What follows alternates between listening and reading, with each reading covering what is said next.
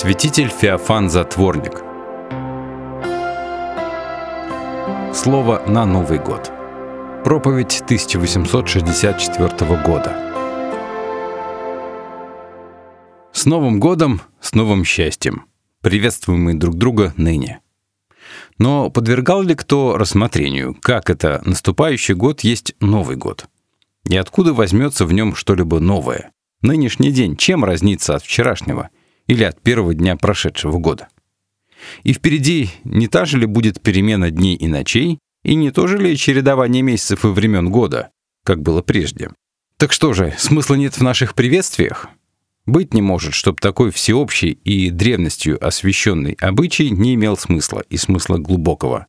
Как не подвергаем мы сомнению искренности благожеланий, так не можем обличить их в излишестве или беспредметности. Должно быть нечто истинно новое, в которое, несмотря на окружающую нас ветхость, верует душа, которого с уверенностью ищет и чает она, и появление которого готово приветствовать во всем, что в каком-либо отношении кажется новым. Что бы такое было? Будет новое небо и новая земля, говорит Господь. Чего ради все мы, верующие, ожидаем новых небес и новой земли по обетованию Его. Второе послание Петра, 3 глава. Вот первая истинная новость. Она откроется во славе своей уже по кончине мира, когда все перечистится огнем. Но приготовление к ней начато с первых почти дней бытия неба и земли — и действуется с того времени невидимо, конечно, для ока чувственного, но зримо для ока веры. Обновительные силы, положенные в круг временного течения тварей, так действенны и верны, что апостол при мысли о них возвал. «Все древнее прошло, теперь все новое». Второе послание Коринфянам, 5 глава.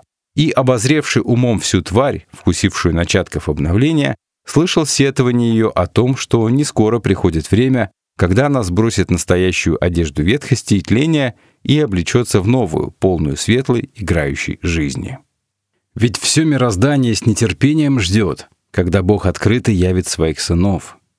Оно не исполняет своего предназначения не по собственной вине, а потому что такова была воля Бога. В надежде на то, что оно, само мироздание, станет свободным от рабства, у гибели и разделит свободу и славу детей Божьих.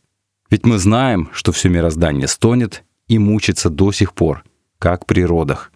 Послание римлянам, 8 глава. Утвердите мысль свою все мучение и узрите, что в настоящем нашем положении одно видится вовне, а другое действует внутри, и в нас, и вне нас. Настоящее и наше, и всего мира состояние есть состояние переходное — как состояние больного, обложенного пластырем, или дерева, замерзшего на зиму, или вновь устрояемого дома, загроможденного лесами. Придет срок, снимут обвязки с больного, и он явится исцеленным и оздоровленным в обновленной жизни. Кончится постройка, примут леса, и все увидят новый дом во всей его красоте. Придет весна нового века, и дерево бытия мира, теперь голое, даст из себя листья, цветы и плоды. И увидел Бог все, что Он создал. И вот хорошо весьма. Бытие, первая глава. Когда же человек пал, все не спало в худшее, как падает цепь, когда порывается первое звено. Тогда о земле сказано, терния и волчцы произрастит она тебе. Жене в болезнях будешь рождать детей, и мужу в поте лица твоего будешь есть хлеб твой. Так все облеклось в траур, или на все наложена эпитимия. Все приняло состояние ветшающего и дряхлеющего. Так бы это и осталось навсегда. Но многохудожная премудрость Божья открыла, благость Божья избрала, и сила Божья начала приводить в дело сокровенный способ исправления и восстановления всего в лучший, еще прежнего и совершеннейший вид — Семя жены, сказано, сотрет главу змея, истребит зло, влитое в человека и через него во всю тварь. Тогда же начало действовать и обетование. Но по премудрому домостроительству Божью оно не вдруг явлено в силе. Действенную на тварь силу свою ему предопределено открыть через плоть. Явление же плоти ограждено своими условиями времени и места. но и явясь во плоти, семя спасительное возглавило хотя в себе все. Небесное и земное, прошедшее настоящее и будущее, и через то дало возможность проникать всюду восстановительным силам своим. Но сокровенности действия их не отменило. Внешнее состояние оставлено тоже — болезненное, безутешное, разлагающееся, тлеющее. Восстановительные и обновительные силы Божьи действуют сокровенно под сим неблаговидным покровом, так что воистину исполняются слова апостола. Внешнее тлеет, внутреннее же обновляется во все дни. Когда же обновление, действующее ныне невидимо, произведет свое дело, когда все способное обновиться причаститься сего обновления, тогда не нужны уже будут сии узы тления. Тварь освободится от них — и явлена будет вся во всей красоте своей чистую и нетленную. Как весною все облекается в новую одежду, которую каждое растение производит, так в конце мира ныне сокровенно действующее обновление сбросит скрывающую его тленную оболочку и явится во всем великолепии своем. И тогда будет новое небо и новая земля. Войдите, братья, умную веру вашу в созерцание сего порядка домостроительства Божия, о значении времен. Утвердитесь в нем и стойте. Ради веры вашей Господь даст вам крепость устоять против наветов отца лжи, которые, растлевая доверчивые к его внушениям умы, отнимают у них способность видеть действующее среди тления обновление. И они сами себя обольщают и других вводят в обман — думая, что окружающее нас кажущееся нестроение есть естественное или нормальное состояние вещей, и позволяют себе делать слишком смелые заключения против творчества премудрого и промышления всеблагого. Стойте в вере, братья, и утверждайтесь в ней. Такова первая новость, которую можно назвать вселенскую. Но есть подобная же новость и для каждого из нас, которая входит в нас и являет в нас силу свою, когда каждый из нас становится причастником восстановительных сил, принесенных на землю. Кто соединен со Христом, тот новое творение. Старое прошло, и вот настало новое. Второе послание Коринфянам, 5 глава. Ведомо вам, что все силы к новой жизни верены Святой Церкви, и все истинные сыны Церкви, несомненно, исполняются ими и приемлют обновление через них. Начало этому обновлению полагается во Святом Крещении, в котором мы совлекаемся ветхого человека и облекаемся в нового, или возрождаемся к новой жизни. В тех, которые сохраняют благодать крещения, сила внутреннего обновления не перестает действовать. В тех же — кое по крещении впадают в смертный грех, она прекращается. Но снова начинает действовать, когда в таинстве покаяния они опять приобщаются жизни Божьей во Христе Иисусе. В крещении ли или в покаянии получит кто благодать обновления, но если он хранит ее и действует по ее требованиям, то семя новой жизни в нем уже не замирает, а все более и более развивается. Оттого более и более растет и крепнет потаенное сердце человек — исполняясь премудростью и разумом духовным, нравственной красотою и крепостью характера, и внутренним радованием о Духе Святом, хотя наружно он бывает и нищ, и беден, и наг. При некрасивой наружности зреет внутренняя красота, как красивая бабочка в своем некрасивом клубочке.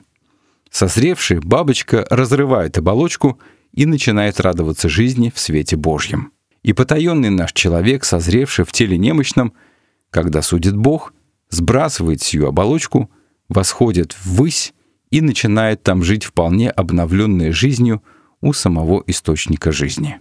В этом, братья, предназначение наше. Почему образ этого обновления носится в душе и сознание его обнаруживается в ее предчувствиях и тайных желаниях, даже и тогда, когда она чужда бывает обновительных сил. Вот причина, почему мы так любим новое — и так заботливо ищем его. Сами видите из предыдущего, как и чем должно быть удовлетворяемо сие стремление. Приведу, однако, вам несколько уроков из посланий апостольских. Как новорожденные дети, жаждете цельного духовного молока, чтобы с его помощью вырасти и достичь спасения. Это первое послание Петра, вторая глава. А теперь первое послание Коринфянам, пятая глава. Начисто выскребите старую закваску, чтобы стать новым тестом. А вы и есть тот неквасной хлеб, потому что наш пасхальный агнец Христос уже принесен в жертву. И послание Ефесянам 4 глава. Вас учили, что нужно отказаться от того, что было свойственно вашему прежнему образу жизни, от ветхого человека в себе, которого губит обманчивые страсти. Обновите свой ум и дух и облекитесь в нового человека, созданного по образу Бога, в истинной праведности и святости. Надо стать новыми в себе, и жажда нового будет удовлетворена и постоянно удовлетворяема. Ибо новая духовная жизнь во Христе Иисусе по своему существу постоянно новое. Постоянно же присущая внутрь нас новость будет утолять жажду нового. Сего да сподобит Господь всех вас. Лучшего пожелать вам не могу в нынешний Новый год. И готов бы заключить этим мое слово, но приходит на мысль на всякий случай дать вам небольшое предостережение. Не дивно, что вы встретите лица, которые иначе судят о новизне — и то, что на деле есть обновление, считают ветшанием, а что есть ветшание — обновлением. Во что апостол заповедует облечься, как в новое, то советуют они сбросить, как ветхое. Понятно вам, в чем тут дело. Предложу вам в руководство 2-3 положения, чтобы вы могли правильно судить об этом. До пришествия Христа Спасителя во всем мире наличествовала ветхая языческая жизнь во всех областях — умственной, нравственной, эстетической, семейной и гражданской. После Христа Спасителя вместе с распространением христианства сила Слова Божья и благодать Святого Духа вытеснила начало языческие и воцарила всюду начало христианские, также во всех областях — умственной, нравственной, эстетической, семейной, политической. Эти начала в Святой Церкви действовали и действуют непрерывно и на Востоке, и у нас. Но многие отступили. Образовался круг людей, языческим духом исполненных — которые задачу себе поставили снова ввести языческие начала. Тоже опять во всех областях — умственной, нравственной, эстетической, семейной и гражданской. Время, когда это совершилось, называется «возрождением западным». Запомните себе теперь, что западное возрождение есть восстановление язычества наперекор христианству. Таково значение возрождения. Но каково семя, таков и плод. Все нынешнее западное образование во всех его видах есть итог того движения, которому толчок дало Возрождение. И у нас образовался класс людей, которые твердят, что церковное, то есть христианское, это есть ветхость, которую надо отбросить. А образование есть обновление, которое надо усвоить. Зная теперь, что значит образование, вы сами хорошо поймете, что они там советуют. Вот что. Апостол Павел говорит — что Бог послал святых апостолов, облеченных благодатью Святого Духа. В мир послал затем, чтобы они всех привели из тьмы в свет, из области сатанины к Богу.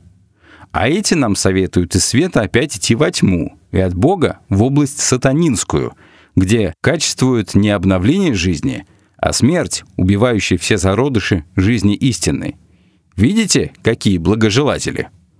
Чтобы разъяснить это до подробностей, надо целые книги написать.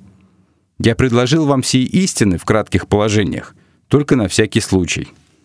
Почитаем послание Ефесянам, пятую главу. Так следите внимательно за своим поведением. Ведите себя не как люди, у которых нет ума, а как люди разумные. Мы больше не должны быть малыми детьми, которых любое учение уносит за собой, словно волна или порыв ветра — делая добычей ловких проходимцев, искушенных в науке обмана. И наоборот, если будем говорить правду с любовью, то будем расти, во всем приближаясь к Нему. Он же Христос, глава Церкви. Аминь.